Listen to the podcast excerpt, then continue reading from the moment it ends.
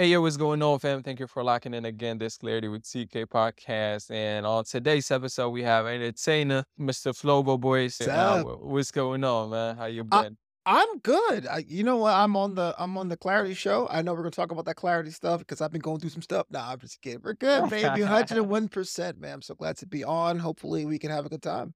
Yeah, man, I'm pretty sure we are, man. Can you tell me a little bit before we get into the questions and whatnot? What's been going on in your life lately and what you've been up to, man? Oh man, that's that's a very loaded question. Um, but but but truthfully, I would say that it's it's the entertainment uh business for me. I've gotten to my own career as an entertainer uh for the past six years. Started off uh doing stand-up comedy eight years ago, and then that do the wedding DJ business too. So this year, to answer your question, is really more about building that business on for next year. So so much times when I think about leaning into something I wanted to do it was always, yeah, I want to do the side thing plus work. I want to do the side thing plus handle my bills. And now the first time in a long time I'm able to like do something I like and to do something I love. But I gotta, you know, do the planning because when you're on your own business, you're the CEO, you're the chief revenue officer, you're the IT guy, you're the marketing person. So I'm just trying to get my ducks in a row for next year for sure.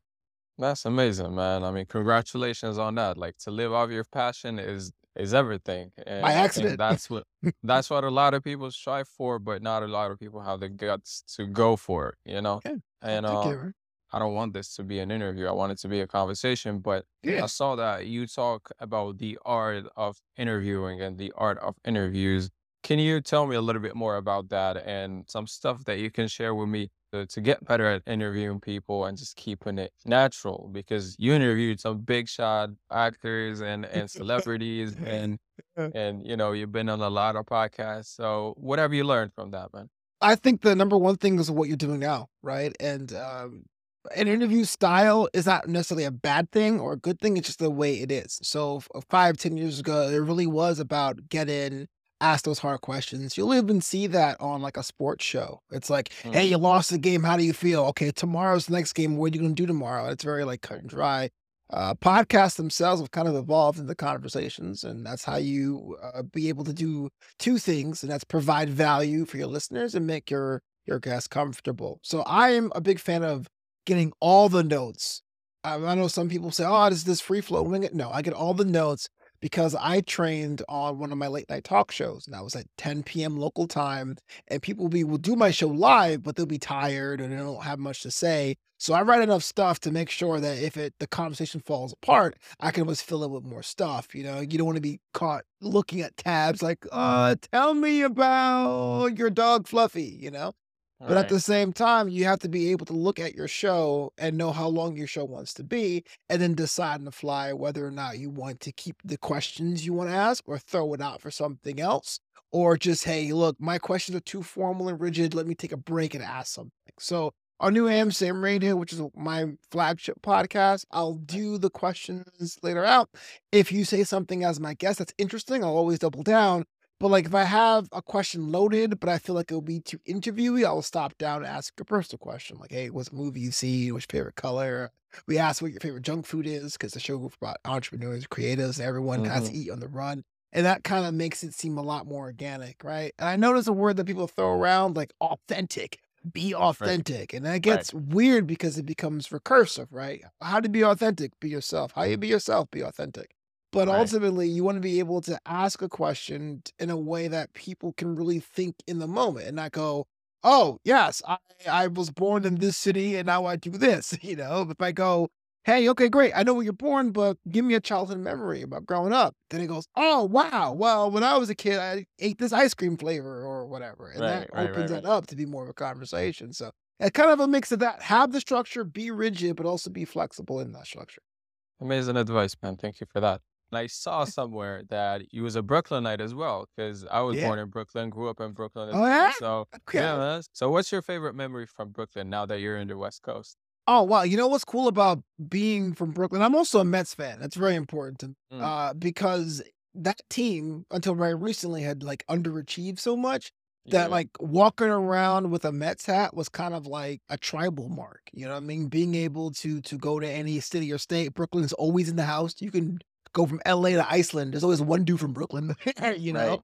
Uh, and, and when someone sees that Mets hat being like, "Oh, are you a fan?" I go, "Oh yeah, well, I used to watch the games as a kid." So that's like one of my best memories as a kid because it it, it was one of the things that my dad taught me baseball, but it kind of Mm, stuck with me. But growing up, man, I think Brooklyn was like the third parent. You know what I mean? Like it, it taught you not to leave things unattended. It taught you to to not give girls your sweaters. Like it, you know, it, it taught you how to take a punch, taught you how to how to throw a punch yourself, or, or how to have a curse word from every language because every language was represented there. It really yeah, was a cool time. And I look back, my parents are from the West Indies, right? And I look back and go with Pan Am and all that stuff. You could have settled in Toronto, Boston, Miami, all these places, but you picked New mhm. York and uh, you picked Brooklyn specifically. and It's been nothing but but beneficial to me for sure. Little Haiti, I mean, you could go there and just feel like you're in the middle of the world itself. I love that. So back to your background in stand-up. How did you get into stand-up? Was it something that you always like, you know, enjoyed and loved? Was it just something that you wanted to do? Yeah. And give me your top five, of course. Well, I actually go into this in my book, uh, not the top 5 stuff, I guess, uh, but how I got into it, uh, Right. graduation day. So the short answer is it was a near-death experience. I almost died one night, and I Mm. decided to do it. But the long of it is, I always had I always wanted to do a late night variety shows. Like, I grew up on on Jay Leno. I saw him last week, Mm. uh, at at a a Comedy and Magic Club. I wanted to have my own late night talk show like that. And I didn't dance, I didn't sing. So I thought, okay, well, Fallon or or Colbert comes out, they tell jokes every day. I want to do Right. comedy. But it was always something that I said one day, one day, one day. This is before the pandemic. The pandemic changed everyone's mind to do things, but it was Mm. always one day, one day, one day. Hold that thought. So at the same time, I was also a heavy guy, right? When I was in my 20s, I weighed 335 pounds, 26.9 stone. I'm not sure how many kilos that is, but it's a and uh, I decided to to change my life, and I lost a bunch of the weight. So I lost 150 pounds of that. And what happened was, with the fallout of that, I had a lot of excess skin that I got some of the skin removed, and what's called a fleur de lis abdominoplasty, uh, which is like complex tummy tuck. So I have a scar that runs from my chest to my pelvic line, and then another scar from hip to hip. And uh, when I got that surgery done, elective surgery, about three days later after that, a part of my suture line had reopened. So I had a four inch long gash, about two inches wide, just like pouring blood out after that surgery. So I was on the couch at home. Uh, we tried calling the doctor. Doctor's like, I can't help you because I'm a plastic surgeon and you have to go to ER. But the wound was so big, my mom didn't want to move me because she was there to, to help tend to my stuff. And I was having an ab surgery, so I couldn't like lay down in a certain way to hold it. So I thought I was going to die that night. And it's interesting when you're about to die, you get a bunch of small regrets. Like, oh man, I wish I had that job. I wish I tried that burger. You know, I wish I kissed that Mm. girl. But the, the only two big regrets I ever had was I never tried stand up comedy and I never rode a motorcycle. That was the two things I had. And I told myself on that couch, on my deathbed, my couch, I was like, if I mm-hmm. survive the night, I gotta try these two things. That's the only thing that's on my mind. While I'm bleeding out, I'm thinking like, oh, I never learned how to ride a motorcycle. I should probably do this. So the next day, and that was like the surgery was the 26th of December 13. There's like the 28th, 29th of December. Six months later, I took a comedy class via Groupon where my graduation was going to be at the comedy store. I'm not sure if your listeners know, but the comedy store is a big deal in LA. So my first ever comedy show was at the comedy store after taking a six week course after almost dying six months before that. And so I took the class, I did my graduation show, and the feeling in the room, the vibe of my friends cheering for me or me making them laugh was something you really couldn't compare to anything. And it has been that ever since. So August 10th, 2014 is like my comedy anniversary. I've been doing comedy ever since. Man, I Oh, mean, and top what a 5, sorry. I f And I then the I top five, of course. But So yeah, I yeah. yeah, I grew yeah, up go. Leno. A great because everyone like him, I grew up with Leno, right. uh, and I love Trevor Noah now. I think he's very a Uh-huh. very smart brother when he does it. As a writer, I know he's controversial right now, but I'm also a Chappelle fan. Jim Gaffigan made 2 albums about food, and I thought from a writing standpoint, that was just genius. Uh, those my those my main 4. I don't really have a top 5, but I was definitely Chappelle, Gaffigan, Leno. Chris Rock is in there too. Yeah, why not? Uh, you know, definitely the when he dropped the special, it was like an event. Like, you could took off from work to listen to the special. Yeah. That's an amazing top five. And you know, it's funny because I was a huge fan of Leno back in the day too. When he had that talk show, he was I know what there is about him, but it feels super approachable, super warm. It's not that he tells jokes like Chappelle does or like any other comedian does. It's just he's so natural that I feel like that's probably because he's been doing it for like 25 years or longer.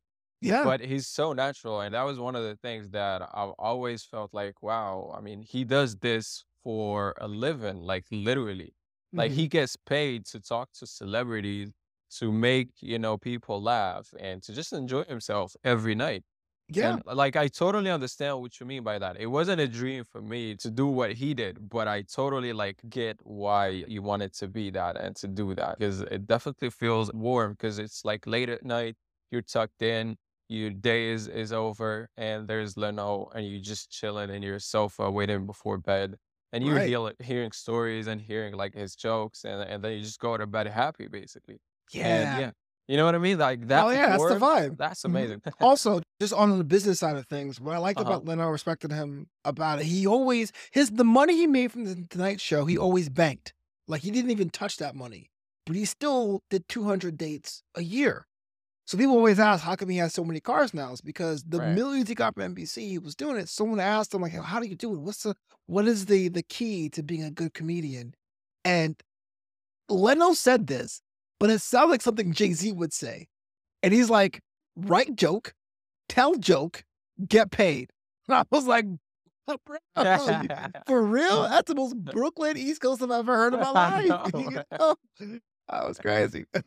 That's amazing, man. Like I. I never heard that, but yeah, absolutely. I mean, it makes sense. Just make shit. Just make Yeah, shit that's dope and put it out there, man. Amazing. So that was my next question for you, by the way. Like, what's the secret to success in the entertainment business and in stand up, most importantly? Uh, one of the biggest things is that you have to write things down, uh, what you consider your goals to Mm, be. Entertainment, and most career paths are this way too. But I know from entertainment, it, it kind of feels like going on a transatlantic voyage in the middle of the night. And yeah, there's some stars out there you can look for guidance. You may get a couple lighthouses, but it's just the black. And so if you don't write down what you think success is, when you're in it, you'll never feel like you're quite making it. And I mean, I've been doing entertainment for 20 years. I would say 15 oh, years in, ear- in earnest. Like I was blogging in 2001, but I would say like, mm, you know, I've been doing stand up since 2014. So that's eight years, you know. The only time I felt like I was successful, I mean, I'm talking about weeks, months, years of just going to clubs and being like, ah, whatever, had albums, ah, ran marathons, man. Like I don't, it was my college, my undergrad had hit me up one time. It was like, "Hey, you're an alum. Can we do an article about you?" And I told him I was working on it. I go, "Oh man, that's that's crazy." And I said to myself, "You have to write it down. Whether or not it's a certain money amount from the checks you make, or a, a country you want to visit, or a a suite in a in a uh, sporting event, like you have to write that stuff down." To really put yourself on almost a, a compass or a map that you're getting closer and closer. You may not get exactly the way you want, like I realize life is cruel that way because everything you ask for, you're not specific about, you'll get anyway. Like, oh yeah, I would love to get paid to talk about video games. Well, I'm a video game caster, and I didn't think that was going to happen. I was going to have a podcast about video games, but once you say that, hey, look, this is what I asked for, this is what I got, I can't get mad. This is why I have a bucket list for for life, and I and every year I write down a bucket list for the year. Don't call them goals because if you miss them, Uh, don't be too hard on yourself. But I always say 2023. Here's 20 things I want, and then it's like things that are easy, things that are challenging, things I probably won't get, and see how I progress year to year. Wow, that's amazing advice, man. I mean, like you said, when you write stuff down, it kind of pushes you to, to pursue and that's what we're going for, right? Now, MCing, man, how? How? Yeah. Well, for the people, I don't know sure what your fans are. I'm like a rapper. Like I'm, I'm a master of ceremonies. I will be like, Yeah, yo, yeah, drop a yeah. freestyle. I don't, I don't do that. Uh, that's interesting because I came from comedy. So just a little bit of timeline. Comedy started in 2014, and my day job, which was I was in marketing. It was a tough time. I was in between jobs, and I was trying to make ends meet. Now, I don't have any kids, but I had I, my girlfriend and I were living together, and there was always that like need to like provide, you know. But there was weeks were going by when I wasn't providing at all. I'm like, yo, babe, you got me, and for me, it was like I didn't want to do that too long. So it was one of those days I got like like desperate. I went to like one of those like like job sites, and it's like hmm easy apply to every like I like easy apply to everything. I didn't care. I'll garden. I'll I'll do whatever. And there was a company that was based out here in Los Angeles that said, We're looking for MCs. Are you good with the microphone? And I'm like, No, but I'll go.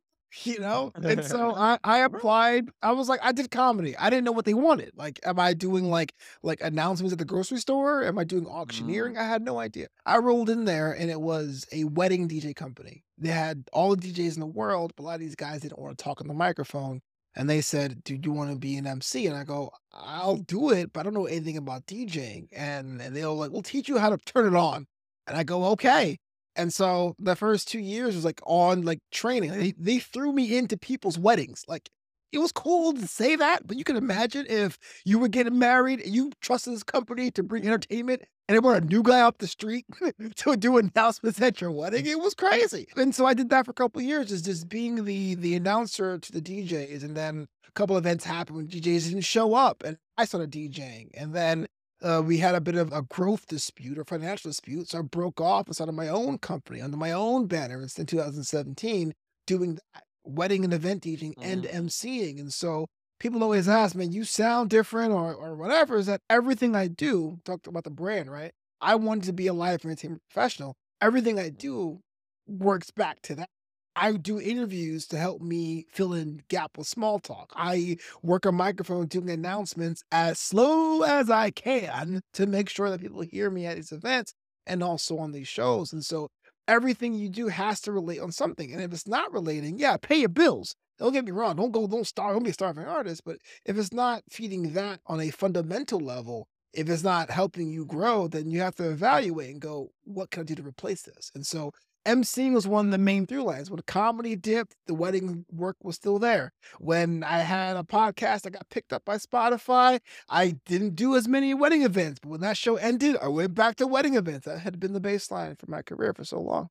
How do you handle the pressure of live entertainment? Because it's different to a podcast where you can just edit out like what you said. Yeah, it's a good it's a good question. I do I do think that it's a little bit different, only Mm. because with with the DJing stuff, this is mostly their weddings. People have been thinking about their day for so long, Right.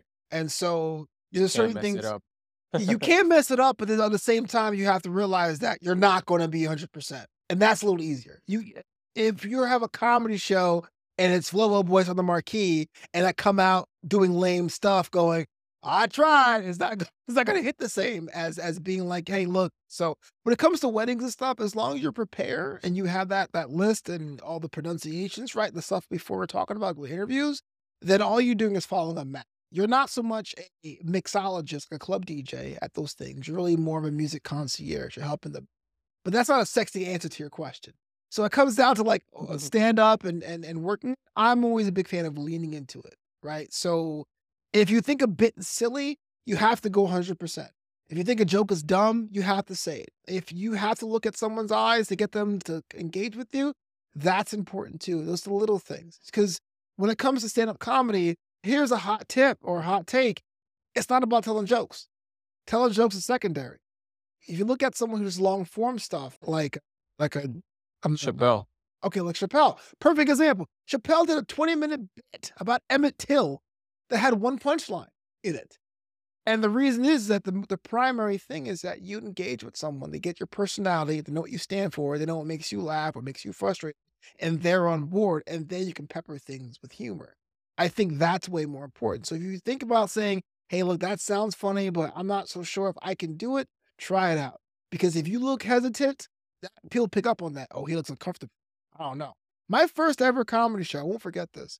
My first ever comedy show, I was nervous until they called my name. When they called my name, I was locked in step. However, however, I was trying to pretend to be a comedian my first time. Then I thought I'll pace the stage because that's what comedians did. They had the Right. microphone, they did this. The Right. stage I was on was like seven feet wide. So if you watch the clip, it looks like I'm nervous, even though I technically wasn't. And people told me that. I go, oh my gosh, because I didn't really lean into it. I wasn't being myself. I was doing an impression of what I thought comedians did. Doesn't that work? Because I thought the fake it till you make it mantra kind of worked in that space. That's what I always heard. I think fake it till you make it to get the gig.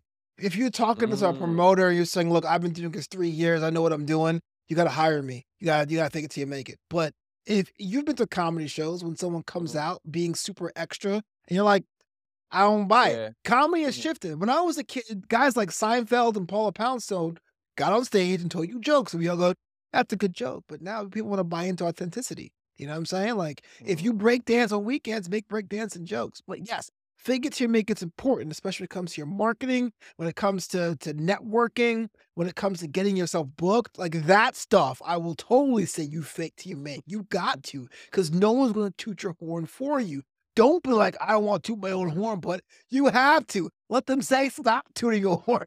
Because look, the life's short, man, especially after this pandemic. How are you going to get to the surface? How are you going to get to the top without being a fan for yourself? How do you learn that shit, man? I'm not good at that. Like, Yeah. like, for some people, it's more natural than others. But how do you like lean into that stuff and do it better and, and more naturally? That's a good question. And that's a question that unfortunately afflicts minorities, immigrants, and women more than anyone else because we tend to be marginalized. Now, my mm. Mm. specific story, how I got to learn it, was I had to eat, right? So I got out of my day job space because I got fired on Thanksgiving Day one year.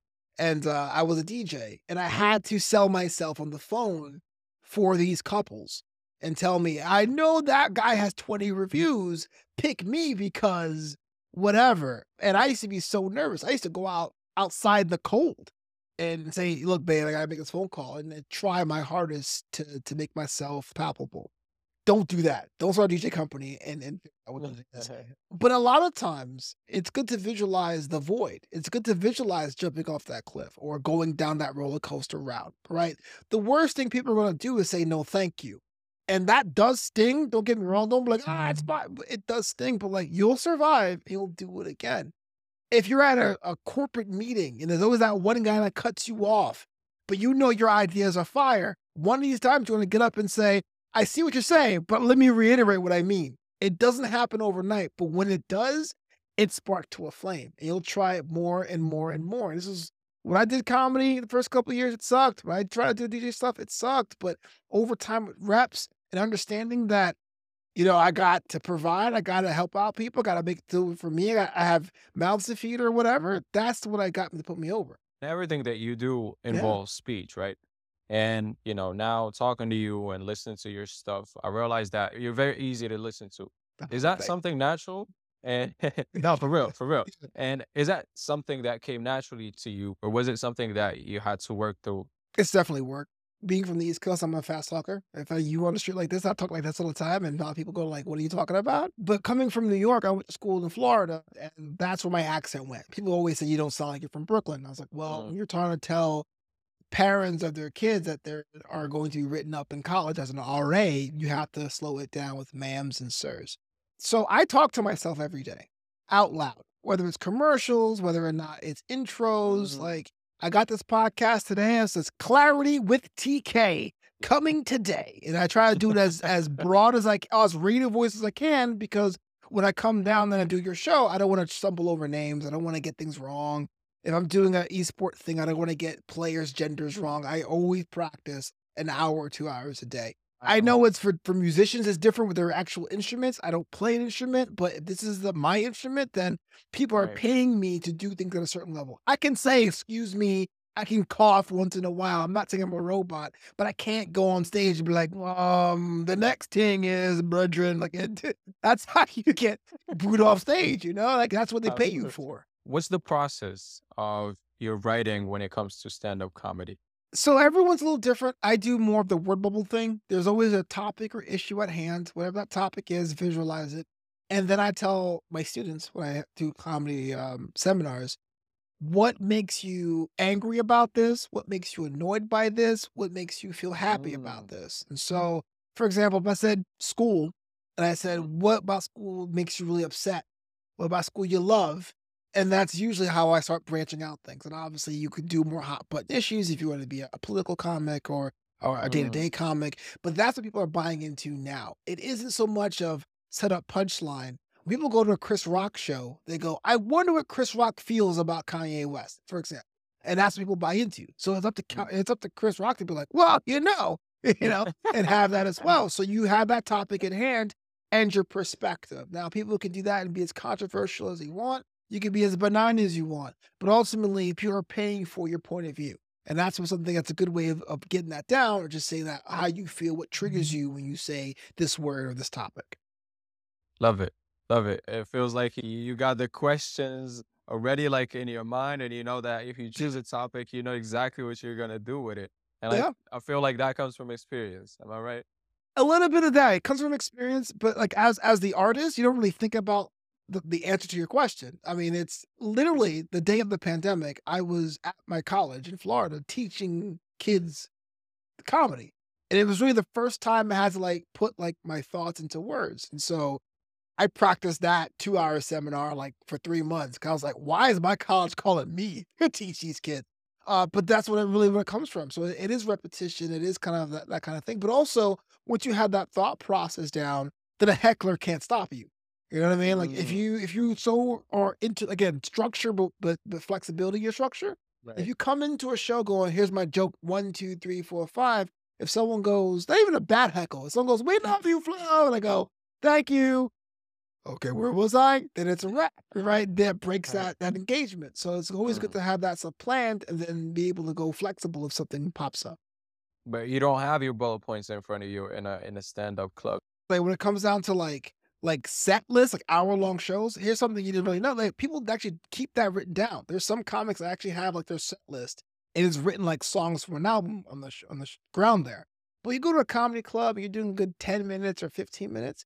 You're not really doing that. It's memorization. It's memorization and it's it's repetition. This is why I go back to the structure. There's some comics that think of their entire five minute set or 10 minute set and they practice that set I'm kind of more like, here's my two minute bit, here's my two minute bit. And then when I'm on stage, I decide on the fly, hey, let me try this joke with you guys. Oh, you don't like that? Let me try this joke. Oh, you love that? Let me go in this direction to keep that more fluid like that. So people always ask me, is like comedy like an art or is it a science? It's, it's like you're almost like a sport. You know what I mean? Like you can try a formation or a tactic, or you can try a pitch and it may work, or you may get booed, or worse, get no reaction at all. That's worse than getting booed, is people go, "Mhm."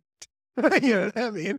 Uh, but but that that's where it really comes from, being able to be that structured and flexibility.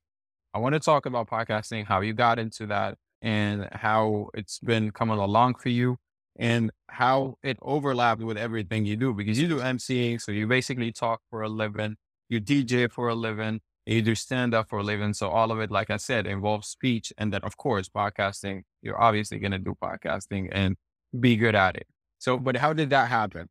I mean, I'm good at it. I'm, I'm right. Uh, so I, I I I had a podcast years ago called Mm. 26 Stone. It was, like a weight loss journey type podcast about how uh, I lost the weight and all that. So I had that like that base model experience. But New Amsterdam Radio is my flagship show, um, where I sit and talk with creatives and entrepreneurs, quite like like your show. And uh, it was not. It wasn't supposed to have guests at all. It, the original idea was I was going to grab my phone and talk about creative things or things that were happening in the news, but like in a creative way. Hey, look, Tesla has a new cyber truck coming soon. What's that mean for you as a creative? And there really was a pandemic. And my homegirl from high school calls me up one day. She goes, Yo, Flo, I'm going to be a guest on your podcast next week. And I go, I don't have guests on my podcast. She goes, So? And that was it. Like that was a wrap. Wow. I, I just had to learn how to get guests on a show and and I just built from there. And the first six or seven months, it really was a pandemic chat because like many creatives, we were considered non-essential and we were told to stay home. And so I would call other creatives and entrepreneurs and say, Hey, look, how is it holding up for you? I see pretty rough. The reason why it's called New Amsterdam Radio is that I used to have a um, stationary brand called New Amsterdam that met Billy up a couple years ago. I still have the domain, but that's really where the show reps have come from. Sitting down with different people from different walks of life and trying to find back to the structure a structure to the show that's similar enough that when people come back every week, it doesn't sound crazy, but flexible enough to take in other people who may be an author or maybe a fitness coach or something like that. You don't want to go in there and ask something too structured or rigid. And during the pandemic, my first year, not going to comedy clubs, I had a podcast network. I had nine podcasts going at the same time. I had New Amsterdam Radio. I had Draped in Gold Professional Wrestling. I had Commander's Log Star Trek. I had Flobo Song on Netflix. I had What's Up Flobo and What's Up Flobo After Hours. I had so many other ones just because it was like fun for me, kept me sane, being able to tell jokes on the fly and help these other creatives out during the pandemic. Now, everyone's kind of gone back to work. New Amsterdam Radio is still going strong. I think we're on episode 187 this week uh, but probably 190 by the time this cuts out there. Just to be able to do that every week is kind of a blessing. But yeah, it really is coming down and sitting down with different people, cool folks like yourself, and just asking what's going on with their lives. Why though? Why did you like choose the format of podcasting and not like a YouTube channel, let's say, or whatever? Yeah, so there was a time where a lot of these shows are streamed, much like I use StreamYard, like I use Restream, so they kind of have that element there but to me, the originally was just a conversation. I was on the phone to myself intimately. When my high school friend says you're going to be on, on the gas, I want to recreate that. I want to have that little under the covers like blanket. Hey, what are you working on? And that was kind of the original concept. But you know, things get bigger and bigger. You get more gear, and you realize, hey, look, you're at home just next to the same people who have more money. It's kind of a flat thing. It became a show show. But I really wanted to, to drive home the fact that we're all creative. It's, it, the city of creatives is the whole concept of New Amsterdam. That's kind of a grew from there. But that's that's really the reason why. I mean, yeah, there's YouTube clips everywhere. It's available in, in, in video version, but having that little like intimate conversation was always fun. Awesome, man. So, you know, you say you choose creative ways to talk about the news. What do you mean by that exactly? And how do you figure out like that process? Yeah, so I have to have a perspective on it. Like I know there's some people that want to be topical for the sake of being topical, but I realize there's not every issue needs my take on it. mm. So if it's something that goes back to my comedy structure, something I have a perspective on, something that makes me go, "Oh, that's stupid. Oh, that's great. Oh, that's pretty cool." Oh, that definitely becomes one of the things I talk about. But the thing is, how can I add value to someone listening? How can I be mm. helpful Mm. or how can I be entertaining? I can't say, yeah, I saw Avatar Way of the Water yesterday. It's all right. It's like, okay, yeah, it's a perspective, but what's that really good to help out to anyone else?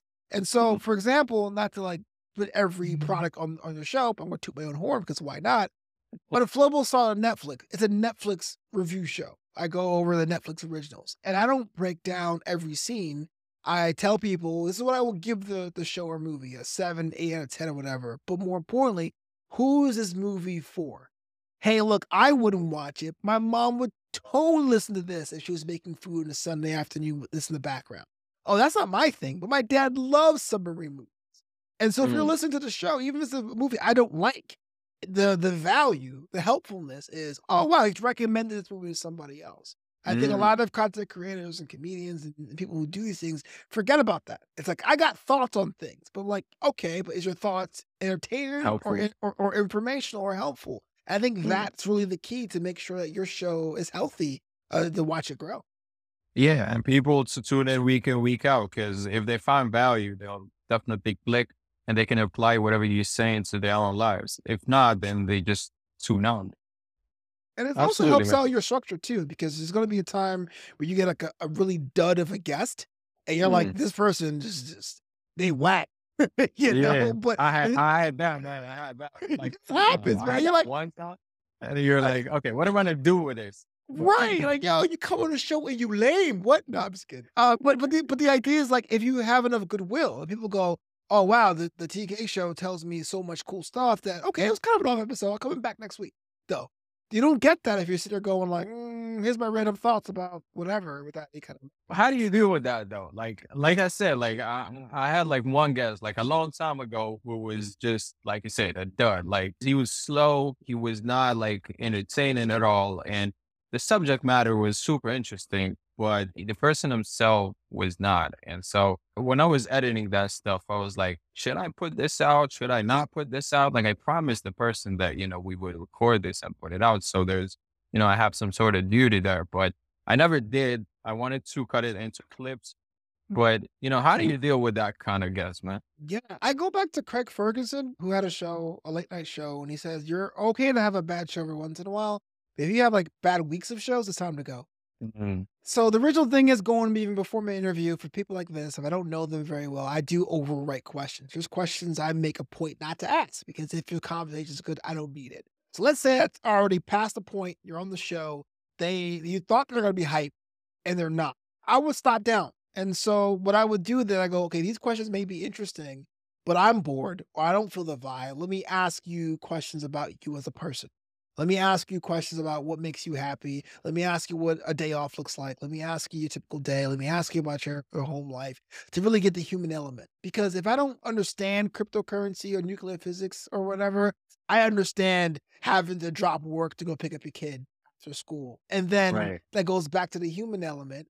And we go back to what works and go back to the questions. And so, yeah, there's sometimes you look at a show, you're like, it's not like my greatest, but I got to sell this person as multifaceted or I got to be able to put my new joke that I've been working on in this conversation. They didn't realize it.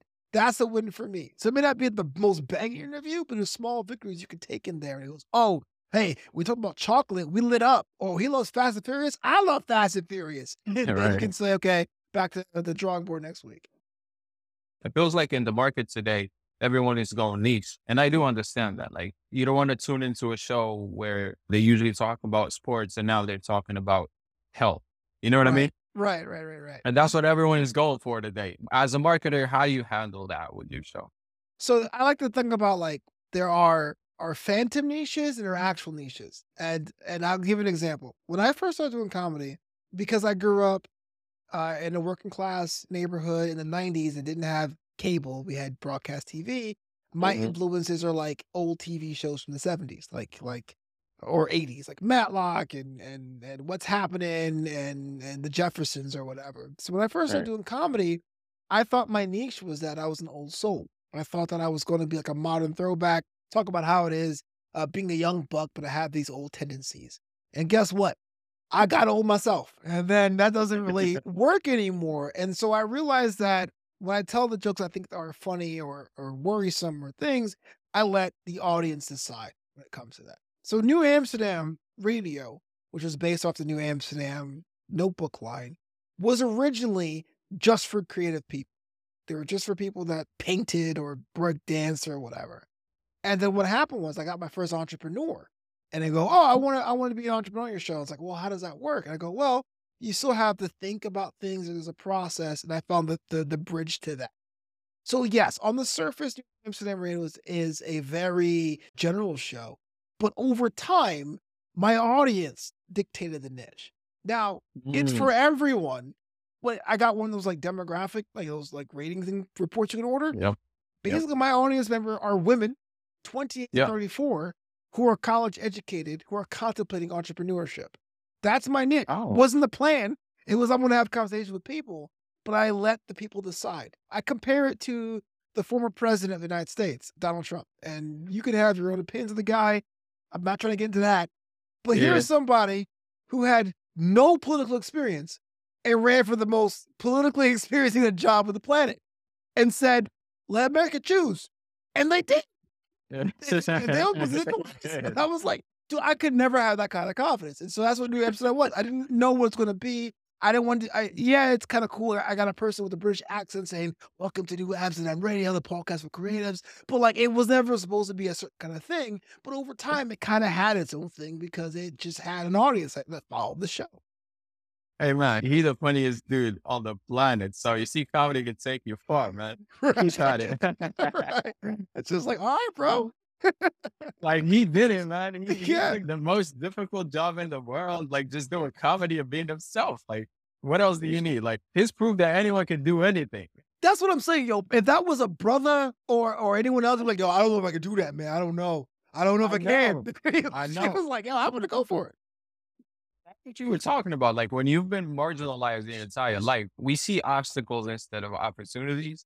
Mm-hmm. But when you're you're not a minority, everything you see is possible. You know what I mean? Yeah. Like, like when you know that in your community, like by the time you get to your car, you're already being like it, it takes your life takes a different turn and you start making different decisions.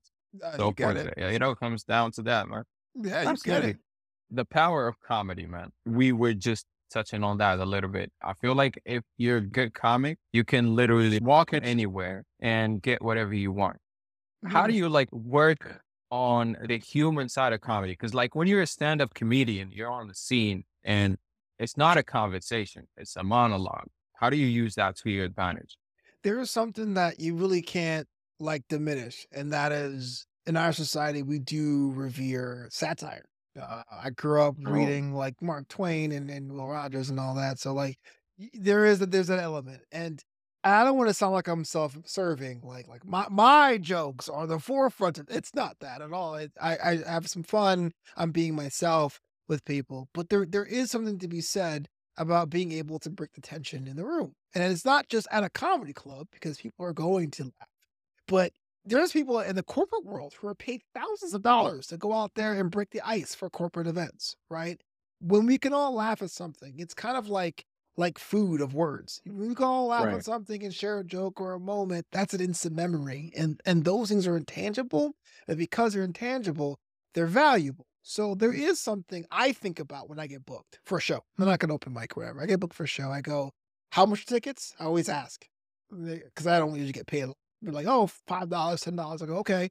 That means these people worked two hours or three hours to afford my show. Now it's up to me to try to alleviate their worries for that time period to make it an even Mm, exchange. And that I mm, think that's why I think that exchange is because if it works and everyone's laughing and the aisles, you get stopped to go, that was a great show. That was amazing. You know, I didn't really think about the problems. I go, my job is done. And you're right. Things do open, doors do open, opportunities do open.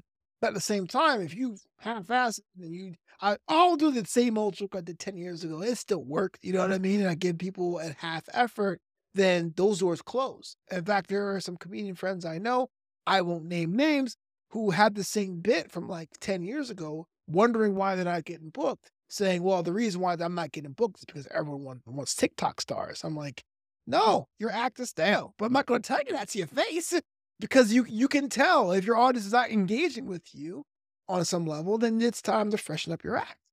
How do you decide whether it's time to freshen up your act? What I mean by that, and I'm playing devil's advocate here, Mhm. but if a joke works and you're not a big shot like Chris Rock, who's had specials that everyone has seen and everyone is familiar with the joke, and you're just doing like comedy clubs and you know, you're doing comedy clubs like maybe in different cities where people haven't heard your joke before.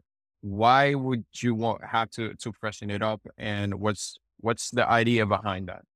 Uh, there's two reasons behind that. One, we live in a very social media world, right? So now you're competing with comedians on TikTok, for example, and then people who do jokes on TikTok anyway.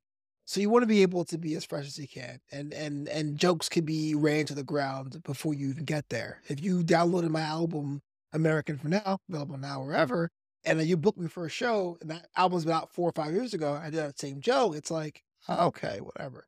It's kind of like being a a musician. Like you can do encores of classic songs. There's nothing wrong with that. But you don't want to do the same song all the time. The flip side of that is also the second part of that is as an artist, which again, not to sound self-serving, but we are, right? We're not, we're Mhm. not, we're, you should have that desire to say what else I got. What else is in my repertoire? If I if I like fashion, okay, what's the season's collection or or what have you? I'm not saying it to change jokes that often, but you, there should be something in there being like, oh, this is something else that makes me laugh let me see if people think this is funny as well. So you're fighting other comedians, you're fighting social media. There's a reason why Weird Al Yankovic doesn't do parody albums anymore because everyone does parodies. But as an artist, you should be able to push yourself and go, okay, that's in the bank. I'll use these if I'm losing them. What else can I do to make it funny? Because also, it's kind of an unwritten rule. If you get a special or if you get an album, those jokes are all burned. You really can't use those same jokes in an album again unless you're doing an album of old jokes. You know, so Mm. always have that mentality to keep pushing forward. Is a, is a Netflix special in the works or something? Man, crossing fingers, you know, it, it's uh, no, but thank you so much because that that's a kick in the pants I need. So just to give you a backstory about my career right now, 2023, bro.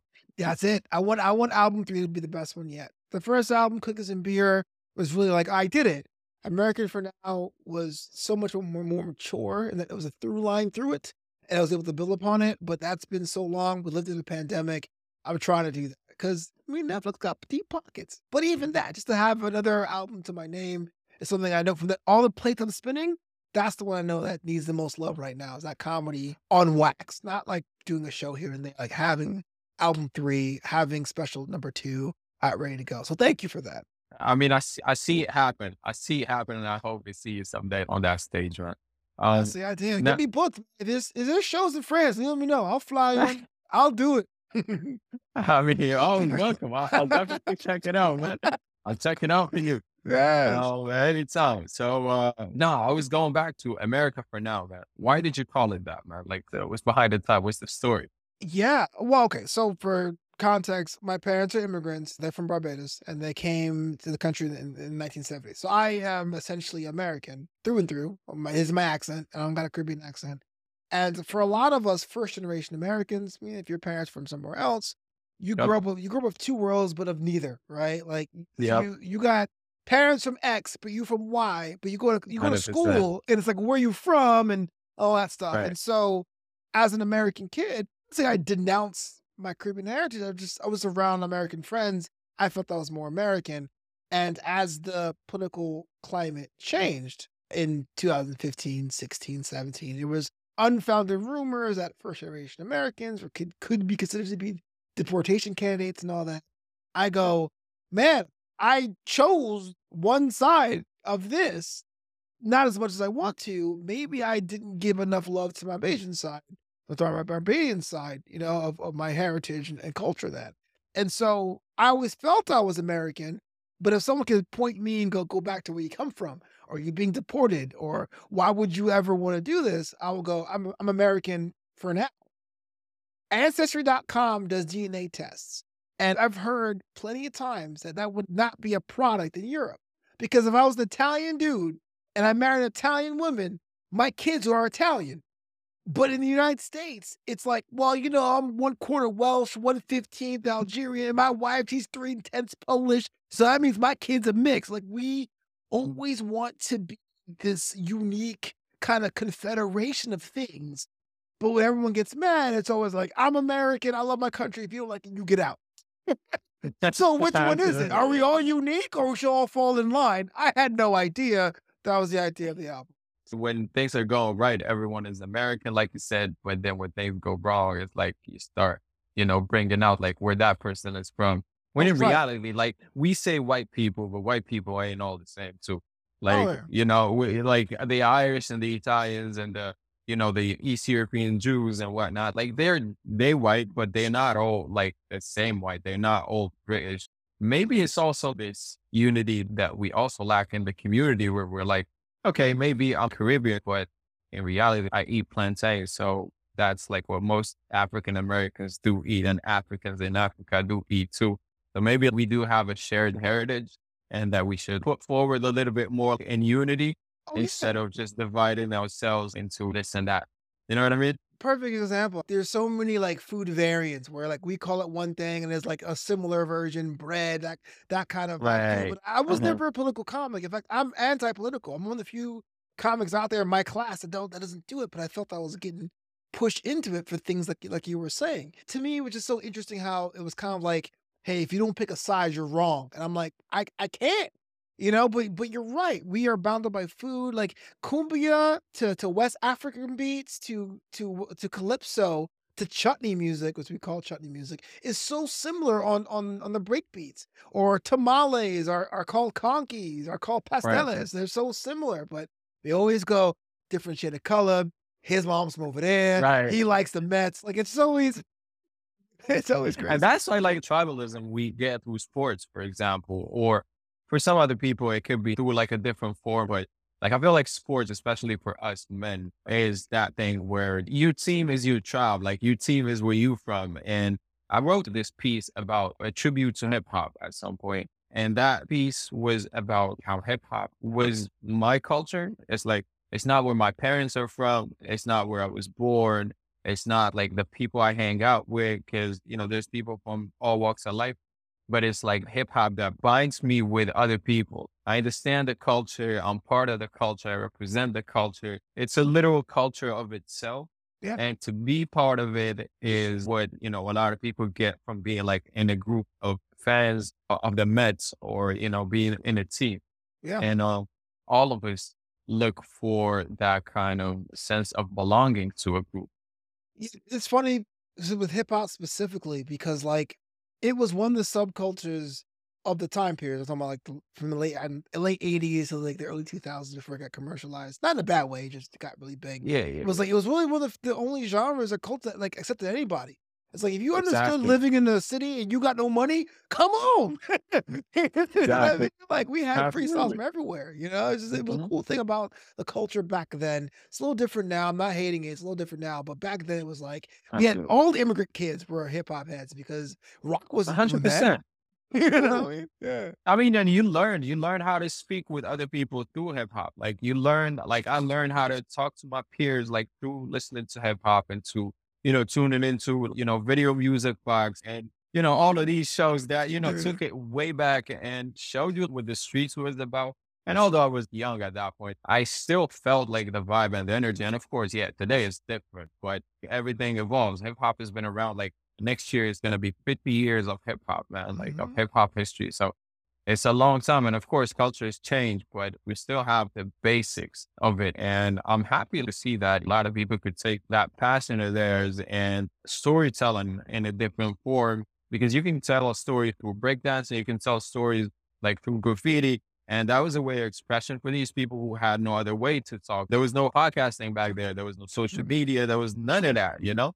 And so that was like the only way to get something that you felt out into the world. And the fact that it became like so global, like you could literally go to the slums of Africa and hear 50 Cent banging, literally like walking around like the slums of, of Africa, of Asia, of South America. Like I've been to these places and I've experienced that. And the fact that you, you hear that and you're like, yo, that's from back home. Like that, that was from around the corner.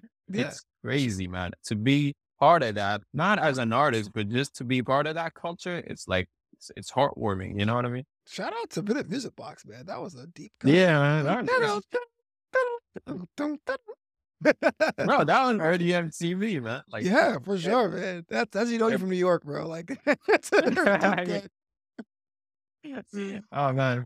One last question for you before I let you go, man. Um, what are some of the most important skills to master for up and coming stand up comedians, aspiring stand up comedians, people who just want to, you know, tell stories, make people feel good about life and optimistic? This is kind of like advice for anything. It will help for for stand-up comedians, but be yourself. And I don't mean that like the be yourself, but like if, if some if you got a, a bad deal to do a show, be okay to walk Mhm. away. If you don't want to travel and you have reasons, then do that. If you have a joke that you really believe in and it's not offensive to anyone on purpose, then do for it. Be yourself in that way. I mean, obviously be authentic, but like be able to do that. But also respond to emails as quick as possible. I don't know what industry you are. A lot of times I get the business because I respond.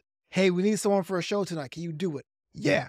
I always say six hours or less. Whatever works for you, works for you. I'm not saying to be a slave to your phone, but so many times there's just money and opportunity on the table because someone dropped out. Someone that's way above you can't do it and looking for someone to fill in. And you get in and you fit in and you over deliver, that's when people go, let me get your card. I'm gonna bring you back. Doesn't matter if it's DJing, doesn't matter if it's comedy. If you show up ready to go, fill in someone's spot, and you say deuces, they go, hey, here's the bag. Let me call you. Who's your peoples? You know what I mean? That's how it usually work. Yeah. out. And so, ready or not, you just go in. That's where fake it till you make it comes from. Till you get the gig, and then you can be authentic. But you there with your stuff already gone, with the tools, with some backup, with portfolios, with past clients, with past shows, a reel, whatever. Get the reps in, save your work on a way you can show someone or a business card, and then just hit up everyone. And someone goes, "Can you do it?" Just say yes. And then when you get there, be yourself and be authentic. All right, man. Well, thank you so much for all that. Now let's play a little game. I got like three questions for you. You got to choose like this or that. And I'm going to try to make it as hard as possible from what I gathered because I had like some stuff written down, but it doesn't necessarily apply to you. So I'm going to make it apply to you specifically, man. All right, let's do this. Better be for the Yankees, right. though. I'll be upset about the Yankees. East Coast or West Coast? Ah! I live in the West Coast, bro.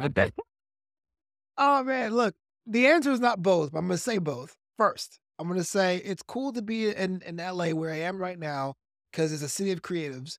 And so you can hit someone up and be like, yo, man, what album you working on? Or you got a show you can do? Like it's cool to have that like artist collective. But it's also cool to go home where no one gives a crap about that and be like, yo, are you making money or not? It's cool to keep stuff in perspective. Um, I've been my whole entire adult life here in LA, but I'm still a Brooklyn kid. I left on terms for work. I didn't move out the city to move out. I left Brooklyn to do Mm. this. So I always felt like it's unfinished business there. So I'm gonna I'm gonna say East Coast. No, but I love that answer, man. Like it feels like it comes from the heart. Yeah, man. All right, well, 2023, man. Netflix special or a big bag from elsewhere? Ooh. I hmm. These are hard, man. Because I, I I literally said that I need to give the most love to comedy. But I will say Uh-huh. what what has got me more opportunities and, and secured the bag now is video games. I do esports. Esports stuff has been so good to me that it's more likely to get a call for that to do announcing for esports and comedy. But I do think comedy is something I need to do. So I'm gonna I'm gonna say the Netflix special. I'm not sure how much money it's gonna be. I'm gonna say. I said a big bag, though. Yeah, I know, I know, but I yeah, because I, I feel like if I if I did the comedy special, I could still grind and get the esport thing going. But I think the special needs something I need to push, so I'm gonna do that. Why esports? I haven't asked that question because Yeah. you brought it up like several times. But why esports, man? Same, are you are you same thing. Same Okay. thing. I played a game called Rocket League, which is basically soccer, football, with Uh-huh. with cars that, that can fly through the air and stuff. And I played Uh-huh. it personally because when I was starting my own business, I used to get so defeated losing business. I was so afraid to toot my own horn that I would say, let me just play this game for the hour to clear my head and get back to it. When the pandemic happened and everything shut down, I joined a league for seniors, which is basically people over the age of 30 who play this game. Oh wow, that's Yeah. a senior. Yeah, that's a senior, bruh. Uh, and and they had a tournament, and they said, "Hey, look, you're a comedian. Can you just tell some jokes, some old people jokes, while this tournament's happening?" So it's a it's a card game. So it's like pull over, grandpa, or time for your nap, you know, whatever. So I did that. Okay. Uh, and they said, "Oh my gosh, you you're good. Do you want to become a caster?" I'm like, "What's that?" Well, do you have Discord? I'm like, "What's that?" and I had to learn everything from scratch. Like I didn't know what Discord was, didn't know what casting was, know what shoutcasting was. But since I'm a professional wrestling fan, I added that element to video games because everyone who plays these games were like, that is a good move. That was a better move than the opponent. But I'm like, oh, mm. how can he recover? It's going to be late. Look at the time. And so I gave that Michael Cole WWF vibe to this game. And that's opened so many doors for me because I could tell jokes from this chair about people playing this game in earnest. And I'm able to go to tournaments and LANs and do some things for the top flight for that. The studio has gave me a title in the game. Like that to me was a whole level of business I didn't know existed if I wasn't stuck in my house during the pandemic. So that to me is like the most like like the highest trajectory right now is esports Mhm. commentary because I can do other games or whatever. But comedy is like, what about me, bro? You were the original. So I know what you mean when you say what's what's more important now. Of course. You get some of the best tips from WWF. What did you mean by that, by the way? This is this is actually I, um, everything I learned in life. I learned, I learned through wrestling. I think is on the back of my Yeah. head. So the thing about wrestling, it is presented as a sport, but you and I both know it's it's predetermined. It's not scripted, but like there's winners and losers and all that. So it's not a Right, sport right, right. sport. I like to say it's theater in the round, but people who like Shakespeare get really, really offended. But because it's it's predetermined and it's entertainment, people on commentary are commentating on combat, but there's also other story elements being thrown at you at the same time. And so I go back to engagement. I am not on stage to tell you jokes and say, watch chicken cross the road, they get the other side. Good night. I am here to make you feel something, whether it's angry or, or, or relief or whatever. That's more important. When you're watching a video game and you're watching it, yeah, you can see the score on the screen. You're not dumb. You know, you can see who's Mm. winning, who's Mm. losing. But Mm. it's my job to let you know, hey, if I was a losing car right now, it would be going through my mind because I got to get this goal back to make things level again. Soccer does that sometimes. Hockey does that sometimes. Right. Football does sometimes. Right. But wrestling, because there's no score, because there's no rankings, there's no statistics, everything is all psychological. Everything's on that element. So I said, no one's doing that. I have the timing for it. Let me go on and, and be that guy and be the psychological guy. Because I'm also a low level player. So I know how it is to suck at the game too. Uh, why not do that? Uh, and so that's really been my calling card. Everyone's like, oh, your your analogies, your perspective on things are so different, unique, and fresh. No one's really doing that. Hey, you want to do this? This I can tell you how I got big. Perfect example. Going back to everything we said before. Mhm. This game has regions all throughout the planet. And someone hit me up and said, Hey, look, we're looking for a caster for SSA region, Sub-Saharan Africa, South Africa, Reunion Island. Can you do it? Now I live in Los Angeles, which means I have to be up at five o'clock in the morning for these things. Oh, you best believe I said yes, because it's a top level of, a, of an international region. And when I did that, that's when the studio of the game said, "Who are you?" let's let's work on the college circuit in the United States because I was like, I'll do it. i am gonna go. I do the reps, and it all worked out for me. You should look up people in the Middle East too. I got a friend. I'll probably hit him up for you if you want. But yeah, he works in the esports company in Saudi Arabia. Oh, sweet. and and they do like these big ass shows with millions of people tuning in and whatnot. And it feels like it's a big deal there. And I know that Saudi Arabia wants to become the biggest esports exporters. So they put in like real money into it. I'll be the first real. one to admit the, the thing I know about KSA today is that WWE goes there twice a year for, for their events. So you see the outside, you see the city, you see the people. So yep. like way better than what CNN was doing. So yeah, absolutely. I'll totally.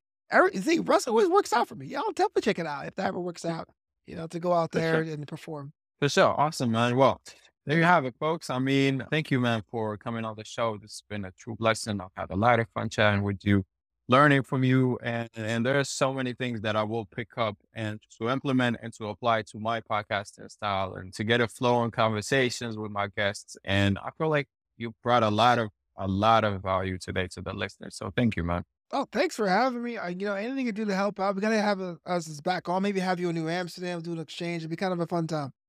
100%, man. I mean, I could talk about a lot of things. You like Rick Ross sipping Bordeaux out in Bordeaux? Like, is that, is, is that how you He's funny too, man. But I mean, I know his stories they crazy. Like, yeah, most different shit.